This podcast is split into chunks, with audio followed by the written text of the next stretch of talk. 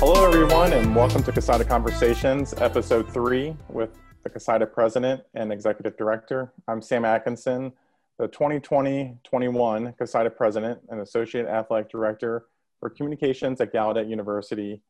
I'm here live in Ellicott City outside of Washington, D.C., and I'm joined by COSIDA Executive Director Doug Vance in Tucson, Arizona. Doug, how's it going?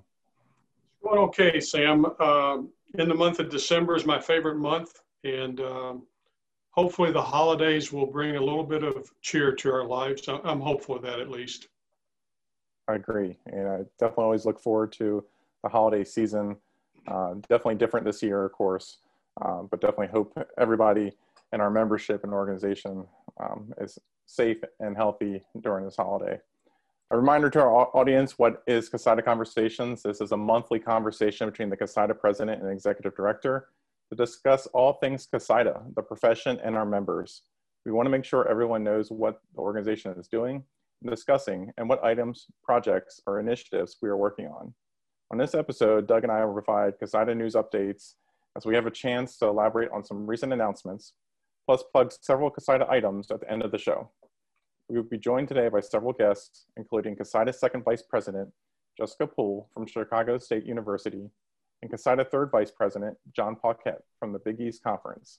Plus, two COSIDA staff members join us in Associate Executive Director Will Roleson, and Director of External Affairs and Professional Development, Barb Kowal.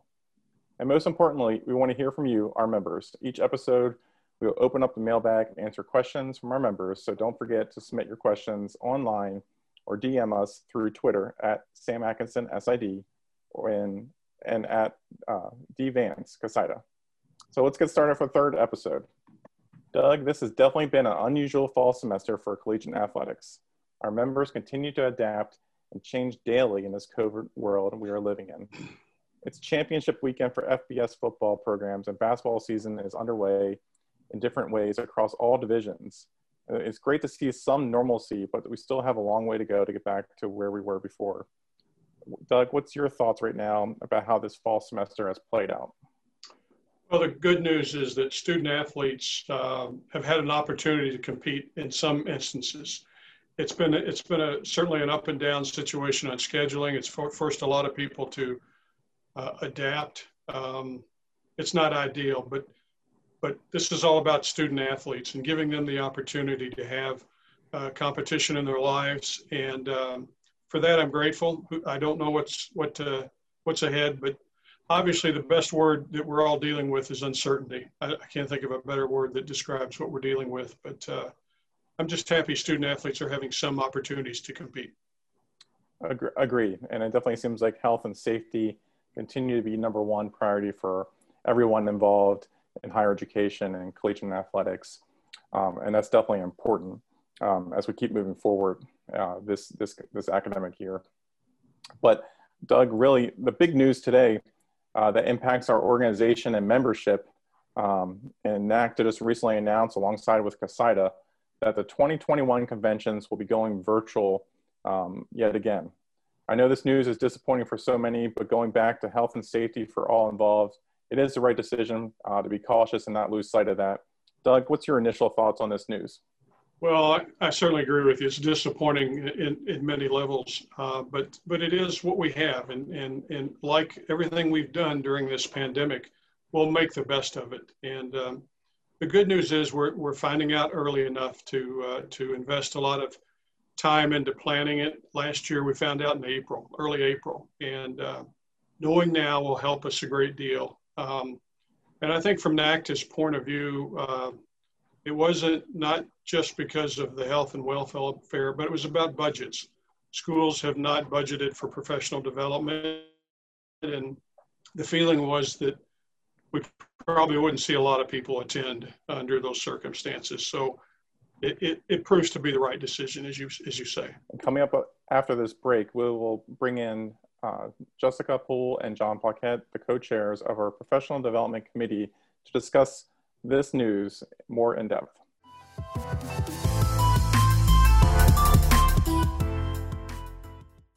We are now pleased to welcome in COSIDA Second Vice President Jessica Poole from Ch Chicago State University and COSIDA Third Vice President John Paquette from the Big East Conference. They are also the co-chairs of our Professional Development Committee that handles continuing education and convention programming. Jessica and John are here to discuss more about this week's news about the COSIDA Convention being moved to a virtual setup in 2021. Welcome, Jess and John. Hey guys, thanks for having us. Thank you. First, what's your just initial thoughts of the news of the convention going uh, virtual for a second year in a row? You know, I think it's um, it's disappointing because I think that we can all agree on this call that um, we enjoy getting together with our COSIDA family and spending time with each other and professionally developing. I think that it's you know a convention that everyone looks forward to. So in that respect, I think it's sad. So you know this is the second straight year that we're going to miss our big COSIDA family reunion, and I think that's um that's tough. Um, I do think that you know it's important that we err on the side of caution um, during this time, and I think this is really the best decision for all of us. However, it is disappointing to not be able to get together with everyone. Yeah, it's disappointing. You know, um, uh, I, I'm trying to figure out whether it's more disappointing for a second one or I, I figured this was going to happen this way. So, um, but it is a missed opportunity uh, to get together with people. And uh, I think we're all, a, a, lot of us are dying to do that. Um, but, you know, it's, it's another, it's another challenge we have to face and uh, COSIDA will do a good job with it. How does this news happening in December help the Professional Development Committee in its planning efforts compared to last spring when we only had a few months once that decision was made?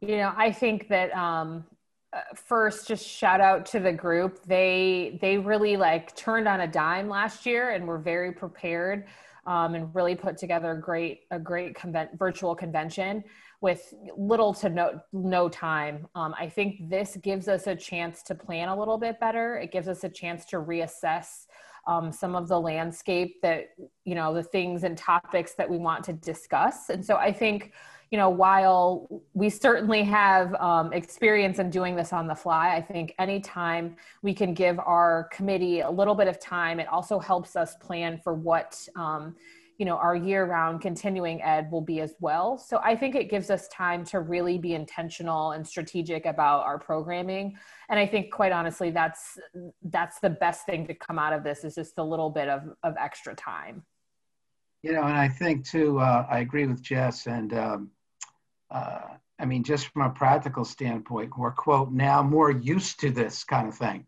and we're, we're used to a time you know used to planning things virtually and so uh, uh, you know, we'll be that much more effective, I think, this year. I think a lot of our members are curious how this year's convention going virtual may impact uh, items like special awards and the COSIDA Academic All-America Hall of Fame, plus having the 2020 COSIDA Award honorees backlog.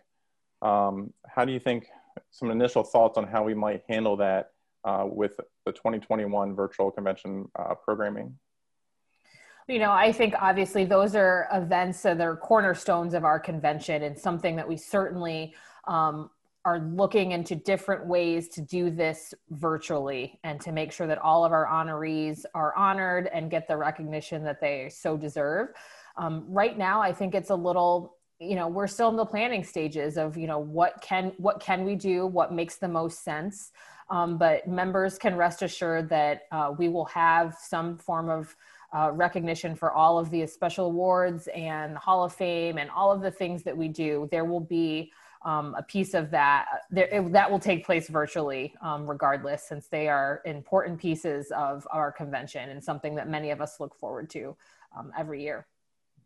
Uh, the academic uh, um, All America Hall of Fame is kind of my favorite thing about the convention. So, you know, it's getting to see people and really acknowledge some greatness uh, from that student athletes have gone to uh, in their lives. So we certainly want to do the best we can with dealing with the practical situation of having a lot of award winners. So um, it's a work in progress, but I, I, think we'll come up with something appropriate. I think for some fun and exciting news in, in regards to the convention going virtual is what are some initial topics that the professional development committee is hoping to have um, in your programming uh, when we look at the summer? You know, I think many of us, a lot of, I think a lot of our programming will be um, based on kind of the situ- the situation that we're all living through. Um, you know, how to pivot, um, what it looks like to move, you know, a fall season to a spring season. So I think a lot of the practical things that we're kind of dealing with right now, as we gain more experience and become experts in that. Um, there'll be a lot of programming uh, built on that. I think that we'll have quite a bit of you know mental mental health programming um, how you know how to kind of look ahead in this in this environment. And then also um, some programming that's dealing with those of us that are dealing with budget cuts and furloughing and you know quite frankly losing your job what do you do next? And so i think you know those are kind of some topics that are coming out of this environment that we're in that i think that we'll see um, programming for both at the virtual convention then also throughout our continuing ed um, year round series yeah, you know, picking up on on Jess, what you're saying about mental health, it seems like COSIDA the last, uh, you know, half dozen years or so has really made sure that we have some mental health uh, discussion at the convention, which uh, which I think is great, great for everybody. And now we probably even could could use it even more now. And uh, and talking about topics that we've been dealing with through COVID and uh, or because of all the COVID challenges, I think we all hope next year we don't have to do that. Or, um, but but certainly uh, it needs to be discussed and and the practical the practical items of budget and furloughs and and job security. Well, we look forward to what your committee has in store for us in a couple months. Uh, again, uh, thank you so much for your dedication to our organization, Jess and John, and what you've done with this committee and all you're doing with continuing education throughout this, uh, the academic year this year. We appreciate all that. Thank you. Thank you.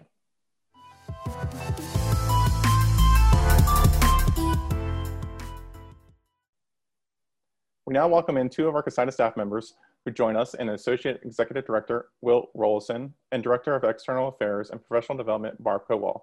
Welcome, Will and Barb having us. No problem. Going along the lines of what are the lessons learned from last year? Uh, I know last year you guys had to, um, you know, pivot real quickly. Uh, didn't have a lot of time, and you guys did a fabulous job with what we were able to deliver. How about making this decision now gives you guys more leadway, um, and what also you guys learned from last year? it can only help to know, you know, this far in advance. You know, last year we anticipated that it would happen. It didn't happen until April 10th. So we had a right at two months uh, to make that move. And again, we know how great a job the professional development committee and others did. But now we've got a chance to not only look ahead seven months or six months from now, but also look back to you know what did we learn, how well did we do last year. I think we got some very good uh, feedback, and most of all, we learned it takes a lot of effort. Uh, it's obvious when you're in an in-person convention that there's so many details to work out, from hotels to meals, uh, audiovisual, et cetera. Uh, but it feels like there's almost as much when you're in a virtual setting. How are you getting everyone's schedules uh, coordinated once you know the sessions? How are you putting all those pieces uh, together? So it, it, looks very different. Uh, still a lot of work to go in behind the scenes to put it all together. We'll talk a little bit about our relationship with NACDA, how that figures into this decision and how it uh, impacts uh, planning going forward. Sure. Again, uh, as I think most of our members know, COSIDA has a hybrid relationship uh, with NACDA, but obviously when it comes to our convention, we're tied at the hip. You know, and when they looked at the decision had to be made, uh, you know, we were involved in those discussions, and, and ultimately it was decided, hey, you know, we we need to cancel and go virtual for the reasons I think we heard from Don and Jess uh, a little earlier on today's program. But this discussion has been, you know, gone on for a while. This doesn't happen in a vacuum. It's not like we just found out yesterday, and we're you know announcing this here in mid-December. You know, we've known as staff and the board for a little bit, a little while now, um, trying to put everything together. So, um, you know, that relationship is strong, continues to, to do well. I think everyone is aware that we extended the contract relationship with them to 2026, you know, earlier this, this summer. So uh, we look forward to continue that partnership and most importantly, we look forward to hopefully as early as 2022 uh, getting together and having what uh, one of our members aptly named a few years ago a family reunion uh, in person. They say the devil's in the details. Obviously, in a convention, there's a multitude of details that have to be developed and worked out, and certainly in a virtual convention um, that expands itself. Talk about a little bit about that process, how how we'll figure out those details, such as, as uh, timing and format. Uh, well, certainly, you know, the staff will work with, with board and with the programming committee, but you know, there's some decisions that need to be made, you know, in the fairly near future, and you know, they go just to the heart of what it's going to look like. You know, what are the dates? Uh, you know, will it be along the mid-June dates that we would have been in person uh, in Orlando? Uh, what is the format? How many sessions uh, can our members expect to be part of? And then, you know, is there any, you know, cost involved? Uh, last year, you know, we were free. Uh, does that uh, process maintain the same uh, for next year? So certainly staff and board will be working on this diligently in the very near future um, because that really will set the stage for what the programming committee is able to fill in terms of hours of programming, numbers of sessions. I know Barb and the programming committee after looking at some, some breakout sessions to make it a little more um, you know, not one-on-one, but small group. Because the one thing that you tend to miss in a virtual convention as opposed to is the networking. You know, you're not sitting around, uh, you know, grabbing a cup of coffee. You're not, uh, you know, leaning against the wall just having a conversation. Sometimes those are better, better, uh, more better learning opportunities than you want might find in, in sessions. So I can integrate some degree of networking to bring that family feel uh, into a virtual setting. Barb, we just heard from Jessica and John, the co-chairs of the Professional Development Committee, and you are the staff liaison with that committee and have vast experience with our convention programming over the years. Can you elaborate on maybe on some of the hurdles that we need to clear or some, or some answers that we still need in the coming months that might help this committee and, and your, your work with this? Yes, uh, thanks, Sam. You know, um, a lot, lot of great things have just been said um, in this conversation today. Uh, you know, the one thing we are going to miss is the networking, the in-person connections. Uh, but I do want to say one thing. I know a lot of people are going to be disappointed, but the engagement, the support, and the investment by our members and our colleagues last year as we went to the virtual environment was really second to none and so that's what we're going to build on we're going to take we're going to we're going to re- remember exactly what was successful in that virtual environment. We've got a lot of data, we've got a lot of analytics, we've got a lot of numbers and statistics um, that show us what was the on demand um, pull. Uh, what, what, what did people really gravitate towards. You know, we had 50, we had a lot of offerings last year. We had almost 11,000 total attendance for our live sessions, nearly 2,000 on-demand views. So we knew we hit the important topics and issues. So right now we've got to figure out how do we change direction? How do we do things a little differently this year? It's a new world. Jess mentioned some of the things that we're going to be talking about. The other thing is we want to make sure it's targeted programming, that the issues really um, you know resonate with a division three member with a division one member with an nai member. So we are going to do things like breakouts hopefully. We're going to do some more targeted programming. We're going to still do a lot of educational lounges. They might be outside the window of june but we're certainly going to deliver those learning lab experiences for our members. And i do want to say that this year i think we have a lot more people to pull from. We have a wonderful, wonderful professional development and education committee, but we also have different voices this year. We have the new divisional cabinets, and I think those folks are going to go a long way in helping us deliver and target on what topics we want to cover. And um, again, you know, there's a lot of behind the scenes work. I feel like we're seasoned veterans on the Professional Development and Education Committee. However, we pulled off an unbelievable convention last year. Right now, we're still looking at what platform we're going to use. We're looking at what other organizations are doing for their virtual setups. We're trying to learn. And at the same time, there's national associations coming to us to learn from us. So we're all sharing information across the board. I know you guys set the bar high last year and we really look forward to what you guys have in store this coming year. So Barb and Will, thanks so much for joining us on COSIDA Conversations to share more insight on this big news. Our pleasure. Thank, Thank you, you very much.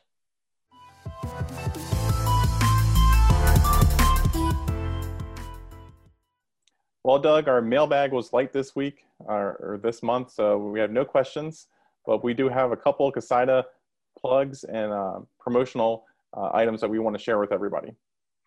Yeah, that's right, Sam. The one thing I, I do want to uh, mention to everybody that uh, we do have a unique opportunity this year. We have received uh, several donations. Uh, we're open to receive more uh, to help people become members of COSIDA who have had budget issues and, and are unable to join. So I would encourage anyone who wants to be a member of COSIDA to apply for one of our membership dues scholarships. Um, the deadline to apply is December the 31st, and if we get more uh, more donations, we'll extend that. Uh, you can go to cosida.com and find the link to apply for uh, one of these uh, scholarships, and the COSIDA uh, officers will be making those decisions. Sam? Yeah, Doug, and, and it's a it's a season of giving as well. And if you'd like to contribute to that um, membership dues scholarship uh, fund, you can go onto cosida.com slash donate. Um, and re we really right. appreciate all those who have already donated and those that, who can still donate. So we, we thank you for that. Along the same lines, uh, this being the holiday season, if you are volunteering in your communities um, safely, uh, please don't forget to fill out your COSIDA volunteer hours. You can go to cosida.com slash volunteer 15 to learn more about that program. And another program that just opened up recently is our Fred Stabley Senior Writing Contest. Um, and opening up soon will be our Publications Digital Design Contest. For both of those, you can go to cosida.com and backslash Stabley and also cosida.com backslash publications for more information um, on how to get, get involved and make your entries today. And lastly, our next episode in January will be focused on the Membership Recognition Week, which will be from January 20th uh, January 26th. So we look forward to talking more about that and, and recognizing our membership in that regards. Doug, that's one of my favorite uh, weeks of the year that, you know, as far as what COSIDA does. Well, it's a great week for us. It's an advocacy resource. We get a lot of good response from both internally and our external stakeholders. We got a lot of friends out there and uh, probably haven't had a year that it's more important to our membership uh, that we uh, that we reach out and make this a, a, very special week again. Doug, and this being our last episode of 2020 in the, this calendar year, what is something that you are going to remember about this past year, and what do you wish for for next year?